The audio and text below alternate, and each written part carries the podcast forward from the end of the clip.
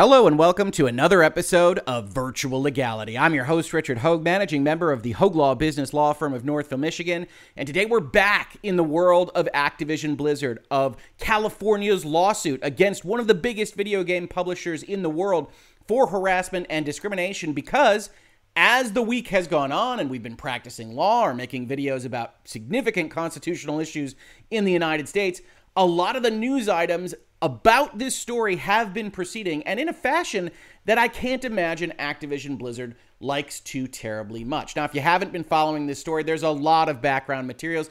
That's why we started a playlist, California versus Activision Blizzard, a legal view. This will be, I believe, the seventh video in this playlist. Please do check it out. But where we last left off, we did a video talking about J. Allen Brack, the then head of Blizzard, I called it having his head roll. Some others would point out that it's technically a resignation or a stepping away from the company, but certainly a significant event for Activision Blizzard as he was a named figure in the lawsuit as described by California. And so Activision got rid of him. He stepped away, however you want to think about it, and replaced him with two separate people. Now, at that same time, that kind of went under the radar a little bit. Bloomberg reported that Jesse Meschuk also left the company this week, according to an Activision Blizzard spokesperson. Meschuk was the senior people officer, head of HR, at Blizzard. Remember, Activision Blizzard is a number of different companies, so this individual was the one focused specifically on Blizzard, the unit's top HR representative, certainly the kind of job where when the state of California files a lawsuit, a lot of which is premised around HR failings, yes, the person in charge of that HR office is unlikely to survive. But that day when J. Allen Brack was fired, when apparently at least was acknowledged that Jesse Meschuk left the company, was the day of the Activision Blizzard investor call for the quarter two earnings. And as we'll see as part of this transcript, Bobby Kotick, CEO, and others had a very specific set of messaging points that they wanted to get across that Activision Blizzard's a good place to work. They're working on fixing things and addressing any kind of problems that they have, and then talking about investment stuff. It's an investor call. And we'll also talk about how this was reported on in various places. And I think, in a way, that was a little bit unfair because this is the chance for investors to find out more about the internal operations of the company that they have given money to. And so the fact that those questions relate a lot to, hey, how are you making us money, really isn't as ghoulish as you might have seen in certain headlines going around gaming outlets as I think it has been described. Now, we're going to take a look only at the highlights here. A lot of this is what you can expect talking about how Call of Duty is still being worked on. It's going to make a lot of money, etc., etc. We're going to focus specifically on the California versus Activision concept and how it's presented in this investor call says with us are Bobby Kotick, CEO, Daniel Alegre, President and COO, that's operating officer, and Armin Zerza, CFO, financials. As for the Q&A, we've got Rob Kostich, President of Activision, Jen O'Neill, co-lead at Blizzard, Mike Ybarra, co-lead at Blizzard, and Allen Adham, executive producer of Blizzard Incubation. President of King, Humam Sakhnini, sends his apology. Now, here we get the first kind of indicia of why everything happened with J. Allen Brack so, so early on the morning of this particular investor call. They didn't want him participating. J. Allen Brack would have been participating as the lead at Blizzard in a call like this one, and they wanted to, one, look like they were doing something, and two, have the face of that something that they did be present on the call. So Jen O'Neill and Mike Ybarra are on this call even though they haven't been leading Blizzard for the time period that is referenced in this call.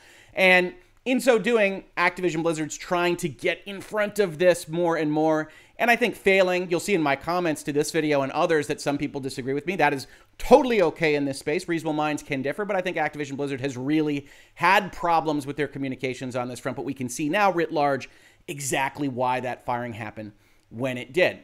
The other thing I wanted to point out here is very standard language, very boilerplate language for a call like this, but they disclaim what they say as effectively forward looking. Says the forward looking statements in this presentation are based on information available to the company as of the date of this presentation. And while we believe them to be true in our heads, that's the knowledge that we have. We think what we're telling you is true.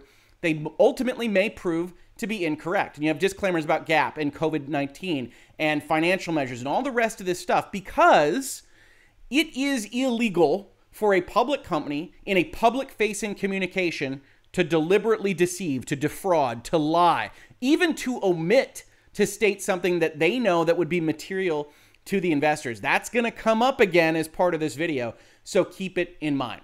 Now we get Bobby Kotick. He's the chief executive officer. The CEO of a company sets the direction of the ship, but not how the ship gets there. That's the COO and presidents and other executives' job. So when he comes on a call like this, he's going to talk in broad strokes and he's focused on the issue with California versus Activision. He says, I want to start by making it clear to everyone that there is no place at our company where discrimination, harassment, or unequal treatment of any kind will be tolerated. Nowhere. We so appreciate the current and former employees who have come forward in past and recent days with courage, and I want to reiterate the commitments we have made to you. Our work environment, everywhere we operate, will not permit discrimination, harassment, or unequal treatment. We will be the company that sets the example for this in our industry. While we've taken many steps towards this objective already, and we've pointed out in this video series, right, this is what Bobby Kotick and the PR and messaging side of Activision Blizzard has tried to establish subtly and not so subtly in many, many different ways. We are already doing this. We've got the policies, we've got the HR. We don't agree with what California has charged us with, but Obviously, we've got morale problems. We've got mutinies all across our company. And so we want to reiterate that we're going to, quote unquote, continue to do that. We've taken steps, and today we are taking even more. Bobby Kotick wanted to be able to say here on this call hey, we've got new leads at Blizzard. Jennifer O'Neill and Mike Ybarra have been named the new co leads at Blizzard. We then see their curriculum vitae, as we've talked about in this space already. And we have Mr. Kotick saying they are the very best examples of leadership with character and accountability. In addition, we'll continue to investigate each and every claim and complaint that we receive.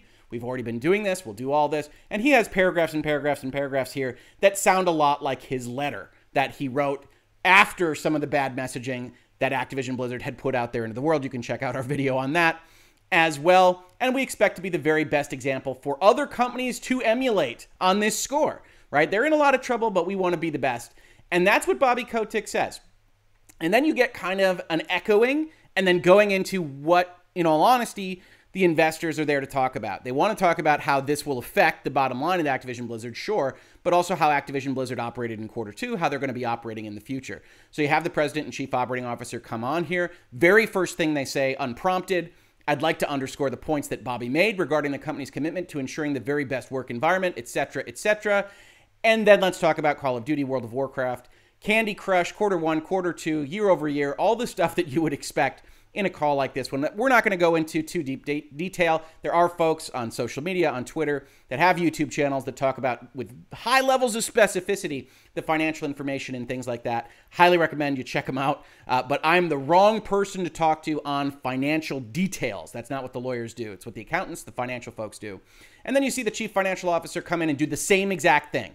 This is messaging points. This is how you set something like this up if you're PR, if you're in charge of relations on this call. I want to reiterate that our priority is ensuring a workplace that provides opportunity for all in the most welcoming and inclusive way possible. And then he's going to talk about the financials. And I think at the end of this particular statement, he talks about the fact, and this is a good kind of ribbon to tie on this. I don't say that Activision Blizzard does a great job of this a lot, but they say, hey, we couldn't be more committed to ensuring an inclusive work environment for all our employees as well as the long term sustainable growth because it's that level of inclusiveness that gets us to this growth, right? Activision Blizzard says that in a couple of different places. It says, look, we want to be inclusive. We don't want to have harassment. We don't want to have discrimination because we want to make money.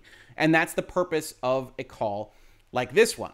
Then you get into the questions and answers. And I have to admit, they didn't ask as much about the lawsuit as I would have liked to have seen if I was one of these institutional investors. So I have no problem with people getting upset that that question wasn't asked more. I, in particular, would have really liked to know what Activision Blizzard would say when asked the question of why the job of one in J. Allen Brack was replaced by the job of two. I think you could have some good answers for it, but I'd like to see what their thinking is when prompted with that question. Here, the very first question is essentially hey, so I mean, we've seen a lot of headlines about the lawsuit and employee concerns, some stuff going on around about you, Activision Blizzard. Can you talk more about what you've been doing and will will do to address those issues?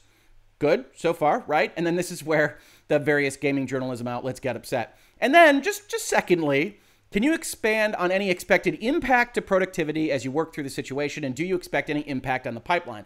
So the investor here is doing a good job. This is the job of an analyst, this is the job of somebody representing institutional investors to go and say, look, There's a lot of stuff in the news. What are you doing about it? I want to hear more about that. And also, what effect is that going to have on you making widgets? That's your job. You're a widget making company. What is this going to do to Call of Duty? What is this going to do to World of Warcraft? We saw maybe tweets that Hogue mentioned earlier in the series that said World of Warcraft is having trouble working on their stuff, either because they are distracted by all of this, which is totally understandable, or because they're doing a kind of slow play strike. And so, what's the deal there? That's a totally legitimate question. Unfortunately, it gets reported on by places like Kotaku as ghoulish right? The investor's job, the analyst's job, the people representing the investor's job is to go and ask questions of the company that they wouldn't otherwise be answering, that they didn't answer in their own statements about how the company operates. And this is even prefaced with a question about these significant news events. But instead, the Kotakus of the world, and there are more that, that like this, went out and said editorially, Activision Blizzard investors and leadership posed the explosive lawsuit as something like, oh, people said some things and they're not good, but we're actually doing everything we can to make this company the best place to work ever. And also, don't worry, none of it will hurt our bottom line. There was no word on some other things that Kotaku was interested in. And at the end of the day, that's not really the purpose of the call. So I think it's a little bit unfair, and you're seeing this around the internet. And that's not to say Activision Blizzard doesn't deserve all the slings and arrows that are being thrown at it. But when we're talking about an investor call, getting on the investors for asking about their investments is not, I don't think, the hill you want to die on if you're a games journalist person uh, out here in the space. You get what you get from Activision Blizzard, which, hey, maybe isn't as responsive as you would like, but it's hardly ghoulish. Our employees are truly our greatest asset. We've engaged an outside law firm to conduct a review of our policies and procedures. Put a pin in that. We're going to talk about that as well as part of this video. And then, hey, now to answer your question on productivity and pipeline, as you heard today, the pipeline is progressing. In particular, some of the content in the pipeline has been development for many years. It's approaching final stages of production. We're still going to be able to make widgets. Don't worry about your money in our company. And you see the rest of the questions kind of follow along the same lines. Curious what you're seeing on the global reopening. Hey, not only are you in the midst of a big lawsuit, there's kind of a pandemic going on around there. And video games had a really weird relationship with the pandemic. 2020, big growth. 2021, most of these companies are seeing a kind of slowdown in growth, if not kind of a reduction or reversion to the mean that would have been 2019 through 2021. You get a question about how Jen O'Neill and Mike Ybarra are going to handle Blizzard. I'm just curious how Mike and Jen plan to kind of rekindle the pride that Blizzard has been known for and kind of just really build that morale. And you have Jen O'Neill with one of her first kind of responses here. Thanks for the question. First off, there's nothing more important to me than our people. And I know Mike Ybarra, who is partnering with me to lead Blizzard, feels exactly the same. When we come together, we make some of the best games in the industry. And we're now seeing that energy applied to our culture, which is equally important. It's a good answer from Jen O'Neill. Says, hey, look, I'm not discounting the problems here. I'm not doing what Activision Blizzard did in their original messaging. I'm saying I think we have special people. I think we have a special place. And if we focus our attention that made some of the great games in our past, whether or not you think they can still do that is up to you, on these issues, then we're going to overcome.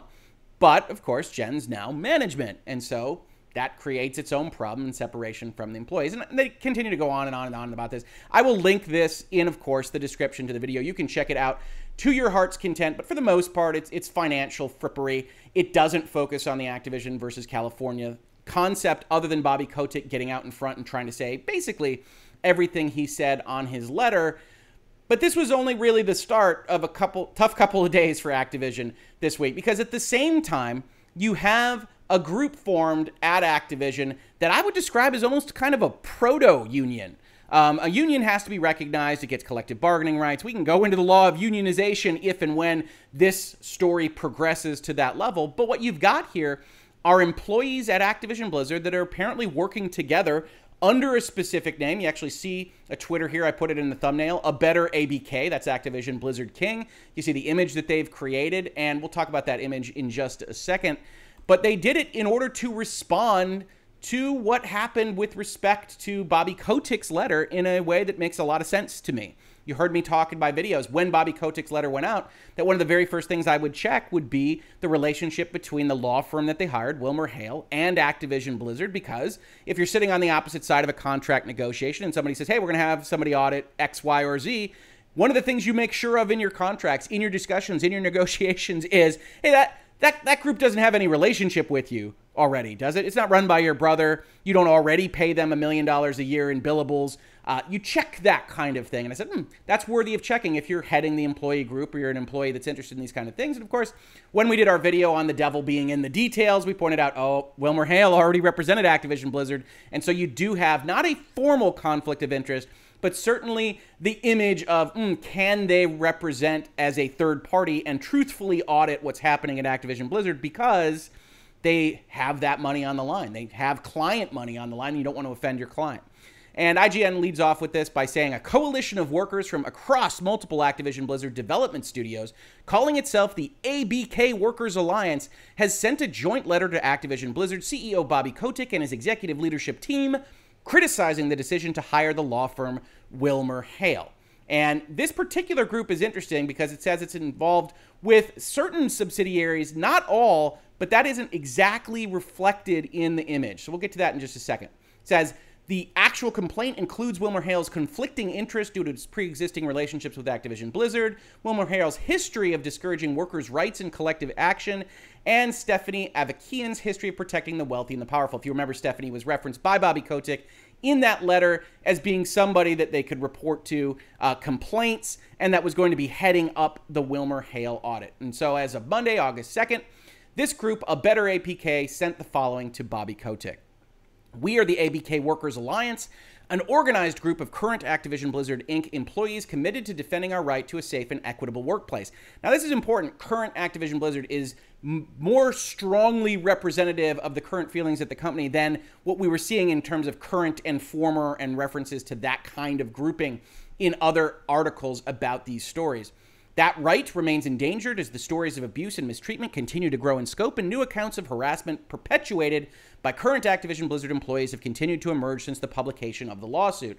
Last week, we took collective action, which is a code phrase, again, proto union. They're signaling here that they are to be taken seriously because if they're not, they are going to look at more formal means to be taken seriously to demand better working conditions for women and other marginalized group at ABK by writing an open letter signed by, and we get our updates here from various other spots because it's not a public letter, 3,000 current employees. Now, the Activision Blizzard entity has 9,500 employees listed. And it's going to be varying almost on a daily basis for a company that size. But you're now talking about a mutiny at Activision Blizzard of almost a third of its workforce, if not higher, because this number keeps going up every time we see it. That's a real morale problem and a real functional problem for making those widgets that you want to make. If I were an investor, I would have asked more questions about this, but they did not. Our request for action crosses studio lines, including workers from Activision, Beenox, Blizzard, High Moon, Infinity Ward, King, Sledgehammer Games, Raven Software, and Vicarious Visions. And that reference to High Moon calls me once again to give the disclaimer that I do have family working at a subsidiary of Activision. That's High Moon Studios. And of course, you can take my opinions on this video series in these videos with the grain of salt that they deserve for that relationship. I don't think I'm being biased on this. And I think as we progress through this video and maybe the entire video series, you'll see I'm not pulling punches with respect to the company, but I want that to be out there for you to evaluate. And of course, I don't ask him anything about any of this. That's an unfair position to put him in. Uh, and I would never do that to my brother.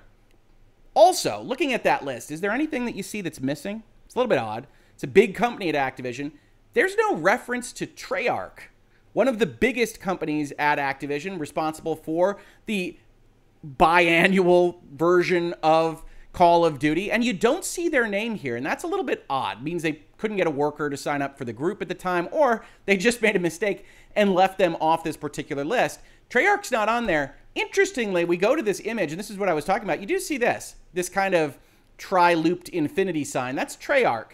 Uh, and they are indicating by use of that logo here on this picture that Treyarch is a part of this, but they don't say that in their letter as of the time they sent it to IGN. So that's an interesting thing. Certainly, I would love journalists to get a better handle on how this all came together, how this group functions, how it has conversations amongst all these various bodies, and whether Treyarch's involved or not, because that's a significant role in the Activision Blizzard family of companies. The letter continues by saying, Hey, we communicated a list of four demands aimed at protecting our most vulnerable workers. We talked about this list when we talked about the, wor- the walkout.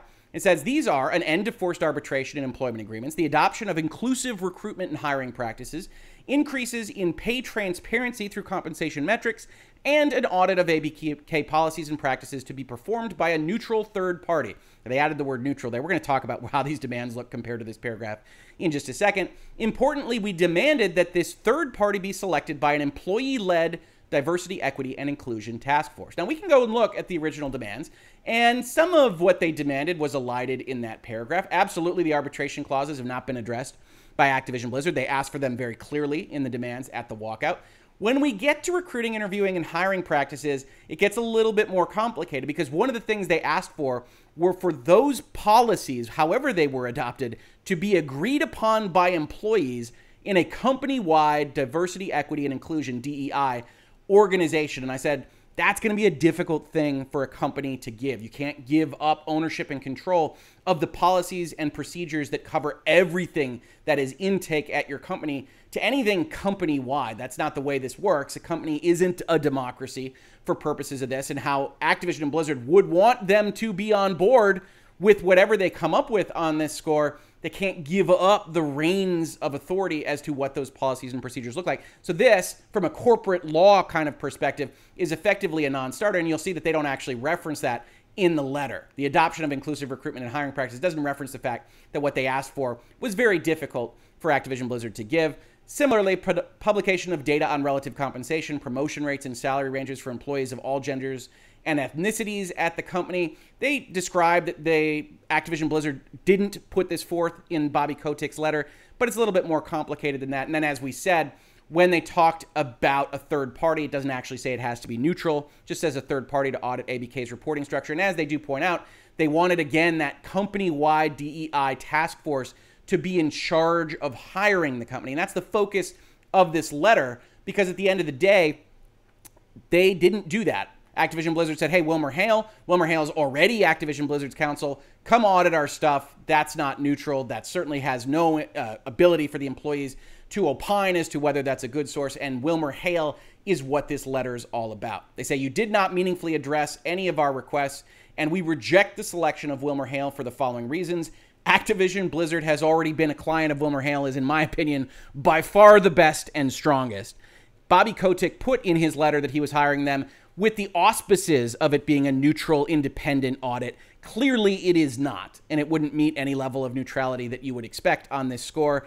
And so I think if I'm Activision Blizzard, you can go and you can find another big, high powered law firm that still is employer focused, as most of them are, that doesn't have an existing relationship with you. And that might have been a better step. Instead, the employees look at this and say, ah, Wilmer Hale, come on. Frances Townsend, who is the focal point of some of our issues, is known to have relationships with partners at Wilmer Hale.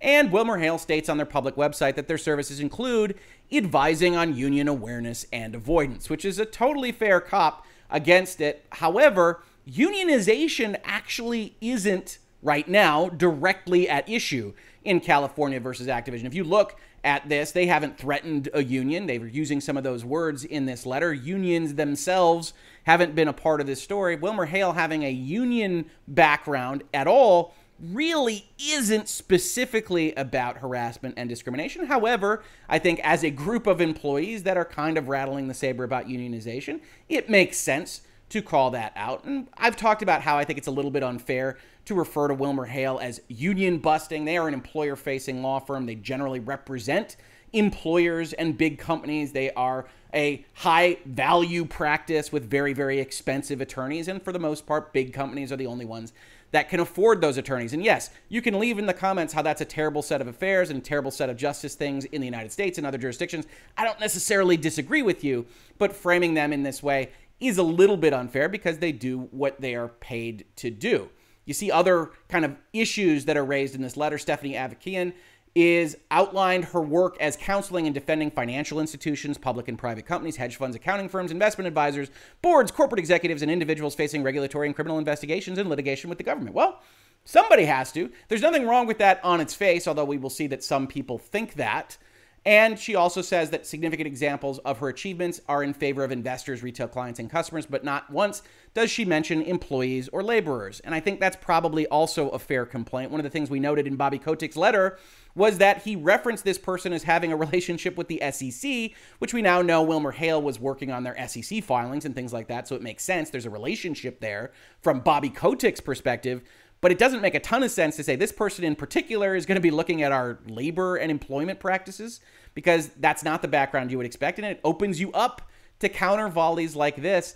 And this really should have been expected if you're Activision Blizzard or Bobby Kotick. Now, on that union busting concept, you do see here that the ABK employee group tries to use the media portrayals as evidence of this. And they use a Kotaku article union busting law firm. They use an NM, NME article, they use a gamer article. And look, my job here is to talk to you about these things in as unbiased a fashion as I possibly can with the eyes of a lawyer and an analytical mind. And I look at these articles and I say, again, what you've got here is this overall concept between the lines that effectively nobody should be defending these things. The gamer puts it pretty much up front in a sentence here that says, Wilmer Hale proudly boasts achieving dismissals in cases regarding discrimination, unpaid overtime, and tax irregularities brought against its clients. On top of this, the firm also offers its clients a defense against whistleblower claims. Yes, the way that the justice system works is that everybody is entitled to their day in court. And if you boast achieving dismissals, the assumption should be that those dismissals were legitimate, that cases were brought that didn't meet the elements of the case, and that Wilmer Hale properly defended its clients and got those cases dismissed. The assumption in paragraphs like this, which you can see throughout gaming journalism, is that all of those dismissals are effectively wrongly sought and unjust. And that's just not the way the law works. You see this about lawyers a lot, but everybody's entitled to their defense. Wilmer Hale provides one of those defenses. I can tell you, I have been in deals, in negotiations against Wilmer Hale. They're very competent attorneys. It's a very good law firm. And, you know, maybe that's part of the argument is that they are so good they get dismissals that you don't want. That's a part of the argument. But here, it just sounds like you don't like a big giant law firm that represents companies and management against lawsuits. But that's the way our legal system works, and everybody is entitled to that defense. Continuing with their letter, we basically see that they say that they're doing things that Activision Blizzard is not. They're doing a worker to worker mentorship, open listening sessions. They've hired community meeting members and things like that to help have these conversations outside of the normal employer pipeline. And they say, we will not abandon our cause. Our ranks continue to grow across multiple Activision Blizzard studios. You combine that with the collective action reference, and a couple of things pop out. One, they're definitely rattling the saber towards unionization. And two, it wouldn't actually surprise me if there is some union that is actively helping these employee groups kind of get their stuff together for communications with management. As these actions show, we love our studios and care deeply for our colleagues. So now you've got firings, which are almost an admission of guilt in certain respects, certainly in the court of public opinion. You've got problems in your investor call, certainly on the way that they are being reported. You've got an employee group that is acting as a proto union and as a Twitter with 6,000 followers and imagery about how they're all together, effectively against Activision Blizzard. And then you've got the investors mutinying along with your employees and potentially another group that we will mention at the end of this video. Here's GameSpot. Activision Blizzard sued by shareholder. Technically, it's a plaintiff's law firm representing the leader of a class. It's fine, GameSpot. For false and misleading statements. And We'll take a look at that because that's what we do here. We're not going to look at it too far in depth because we've got the Rosen Law Firm. And if you recognize that name, congratulations. You win absolutely nothing except my respect. The Rosen Law Firm is, of course, the law firm that we talked about with respect to the CD Projekt lawsuit and their form document that was presented in order to try to solicit a class. Now, that sounds a little bit bad. It sounds a little bit disparaging, like I'm discounting the process. I really am not the way that securities laws work in the United States is that you've got law firms that are effectively dedicated to representing plaintiffs and plaintiffs' class actions against companies on a basis that is pretty broad. We talked at length in this earlier video. I highly recommend going and checking this out if you're interested in what's happening in this lawsuit and what will undoubtedly, I can almost promise you, be additional lawsuits against Activision Blizzard on these same grounds which doesn't mean ultimately that Activision Blizzard has to fend off three or four or five lawsuits. They will be consolidated. But that these lawsuits are all premised effectively around what the United States calls colloquially fraud on the market. That if you lie to the marketplace, you are enhancing the value of your stock in a fashion that people would not have bought it at.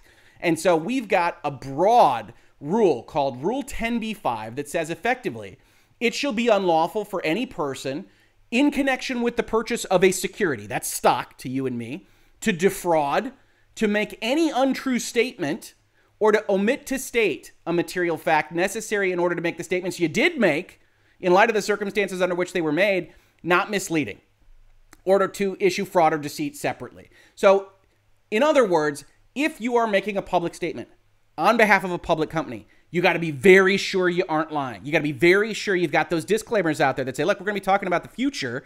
Nobody knows the future. And if you know something that would be important to investors and you fail to state it, then they can get you on that failure as well as direct lies. And in all honesty, if I were making a case against Activision Blizzard, that's probably where I would aim things. Is hey, nobody knew exactly how serious all of this was getting since 2018. I would probably focus like a laser beam on that. That's not exactly what the Rosen Law Firm has done here. And it's important to note this is covered a lot in the Cyberpunk video, so I do recommend you check it out. That one of the reasons you see these very, very, very quick lawsuits is that certainly historically, it's not as much the case now, there has been an advantage to being the first to file your lawsuit because there are going to be other lawsuits that are filed essentially on these grounds. And then the court consolidates them and looks at who should be the lead plaintiff. And at the end of the day, in a class action, even though they're going to be representing potentially a huge number of investors, the lead plaintiff and the law firm for that lead plaintiff are the ones that really have the payday. That the lawyers get paid, the lead gets paid for going through all of this, and then the rest of the money is split up amongst that giant group of investors. That's why you get those emails that say, "Hey, make sure to give us your information and you'll get 750 or maybe a coupon to Subway, whatever it might be." And a lot of people don't do it. That money goes back into the pot, etc., etc. Now, what is this lawsuit? As I said, it's very, very similar to what we saw with respect to Cyberpunk. It's primarily a 10b5 lawsuit, which we just talked about. And that lawsuit in particular is premised around the statements that were made in public filings. We've got here August 4th, 2016, which is a little bit before California was involved, as best I can tell. So I don't know why they went so early with these statements. Activision Blizzard filed a Form 10Q. We are party to routine claims, suits, investigations, audits, and other proceedings arising from the ordinary course of business, including with respect to intellectual property rights, contractual claims, labor and employment matters, regulatory matters, tax matters, unclaimed property matters, compliance matters, and collection matters. In the opinion of management after consultation with legal counsel, such routine claims and lawsuits are not significant, and we do not expect them to have a material adverse effect on our business financial condition, results of operations, or liquidity.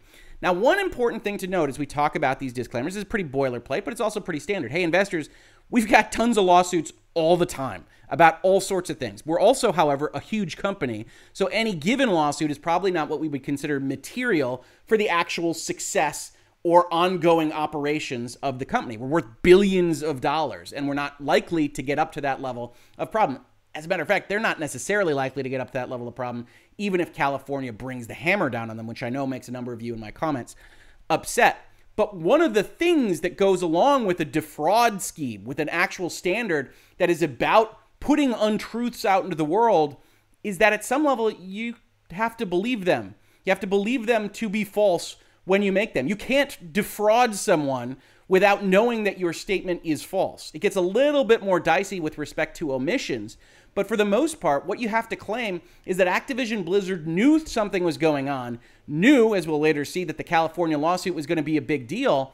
And everything that Activision Blizzard did in those first three days of responses to this particular issue suggests that they didn't think that. Activision Blizzard was irate that the state of California went through with their lawsuit, and irate with the way they were depicted in that lawsuit in such a fashion that it strongly suggests that Activision Blizzard disagrees with what the state of California said in that lawsuit. And if they do, if management does disagree, you start to get into open questions about what exactly is fraud on the market, what omissions are. This is a very kind of difficult case to bring because we haven't had an actual legal finding.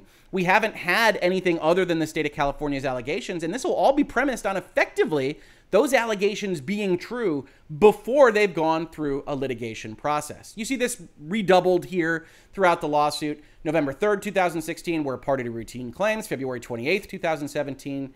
From time to time, we are involved in claims. Regardless of the outcome, such legal proceedings can have a materially adverse effect on us due to legal costs, diversion of management resources, and other factors. We're a party to routine claims. 2018, we may be involved in legal proceedings that could harm us. Claims, suits, government investigations, audits, and proceedings are inherently difficult to predict, and the results are subject to significant uncertainties, many of which are outside of our control.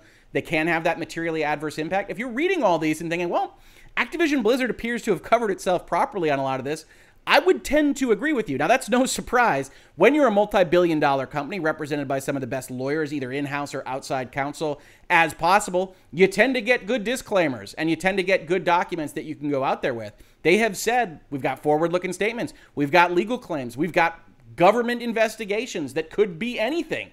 And they've put that all in their disclaimers. Same as 2019. We may be involved in legal proceedings that have a negative impact on our business. 2020, same kind of disclaimer. 2021, same kind of disclaimer. And then you get them incorporating their code of conduct. The aforementioned 10Ks incorporate by reference Activision Blizzard's code of conduct, where Activision Blizzard says the right stuff. We all play by the same rules. The rules described in this code apply to all employees. Managers, be a role model. The law, don't mess with it. Harassment, don't do it. And etc., etc. Which again, if you're inclined to believe Activision Blizzard on all this, points to potential failures in enforcing their rules, but not in what management wanted to be the company. And that's where you're going to have the biggest fight, I think, between Activision Blizzard and California, which is California says Activision Blizzard itself wanted to be discriminatory, wanted to harass women that worked for them. And Activision Blizzard can point to all those statements in their 10Ks and 10Qs. They can also point to their code of conduct. And then we start fighting about the difference between instances and systemic failures. And that's going to be a tough, very difficult fight to predict. That's going to be in the mind of the judge, potentially in the mind of the Court of Appeals. That's one of the reasons you're unlikely to get to trial. It's not just discovery, it's because it's so unpredictable. Activision Blizzard would undoubtedly like to put a number on it and say, hey, let's get this over with.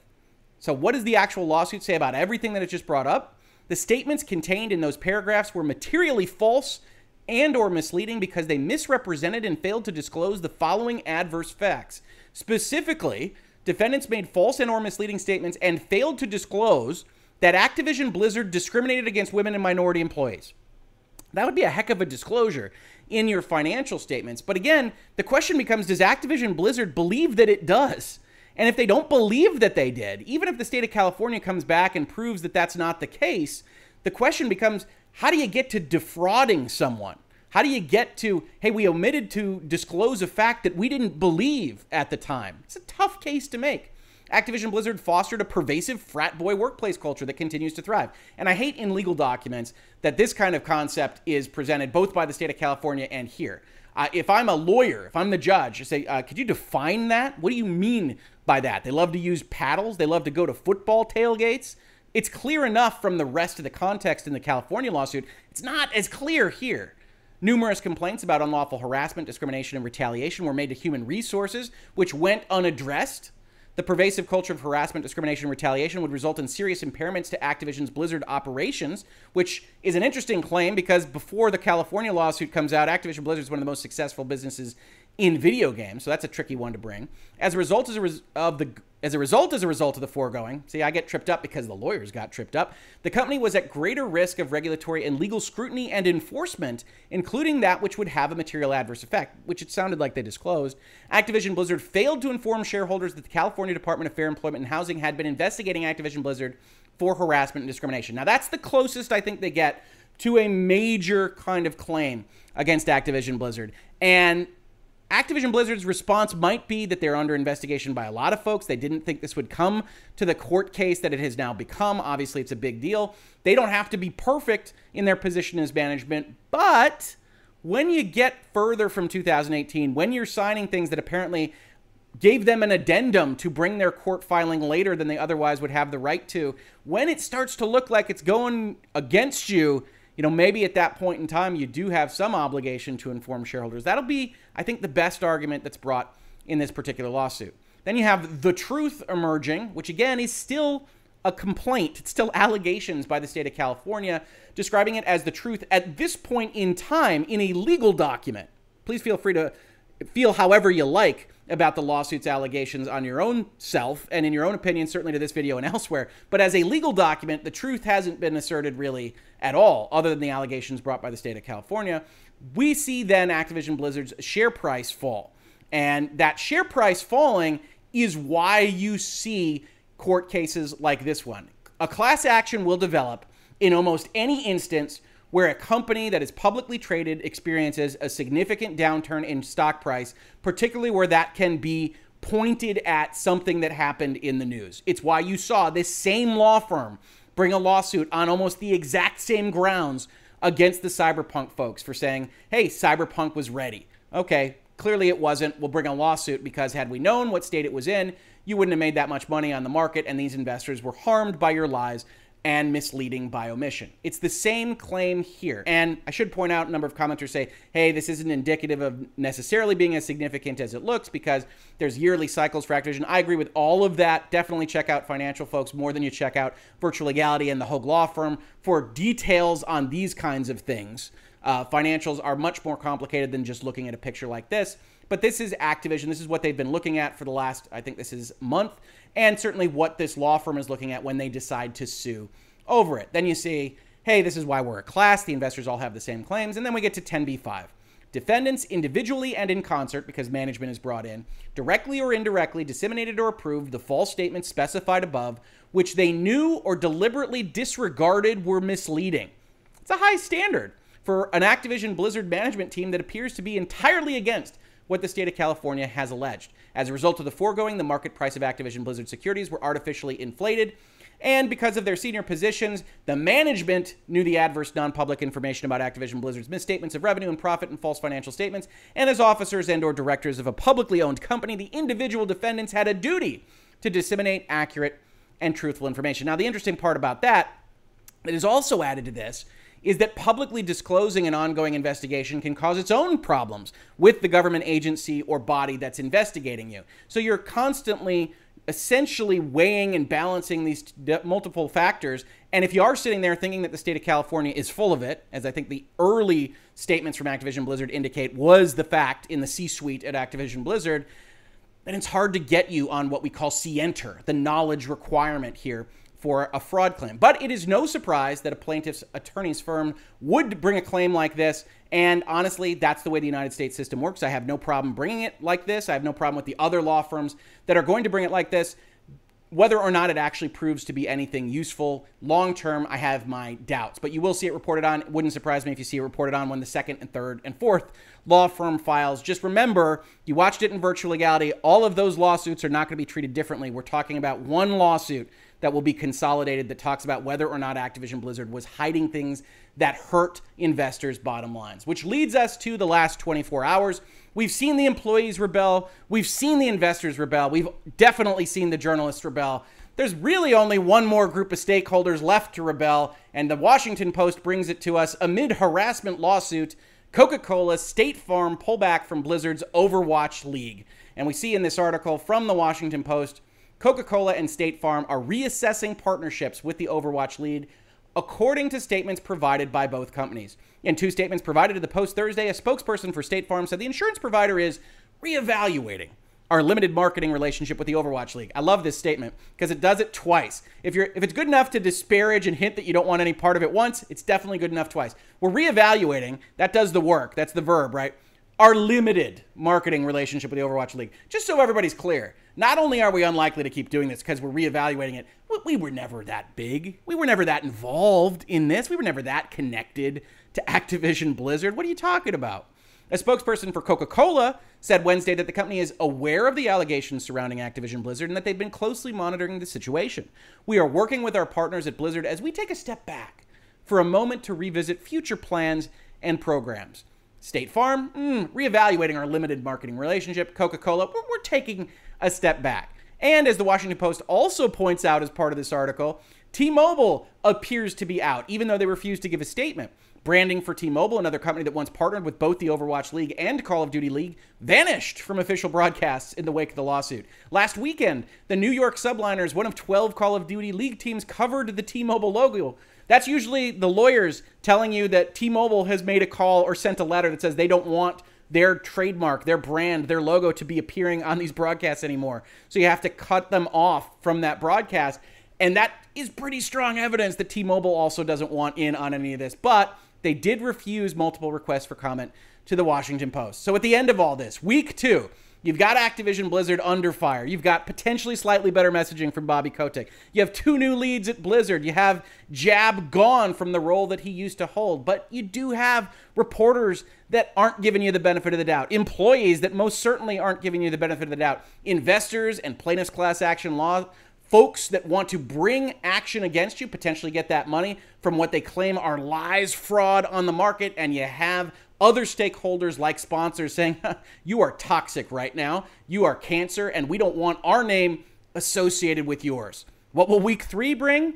Who the heck knows? But we'll certainly be covering it here in Virtual Legality. If you like these conversations about technology, business, pop culture, video games, and the law, please consider supporting the channel. We think what we do here is pretty unique. We've got a Patreon and other ways to support the channel listed in the description to this video, or just subscribing, upvoting, downvoting, leaving comments, having the discussion in our space, telling YouTube and your friends that we exist and we're having these conversations is a massive, massive help.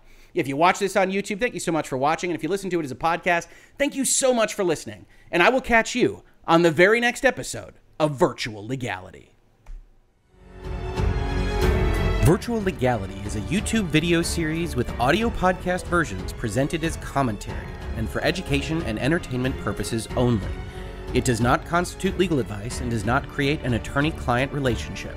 If you have legal questions about the topics discussed, please consult your own legal counsel.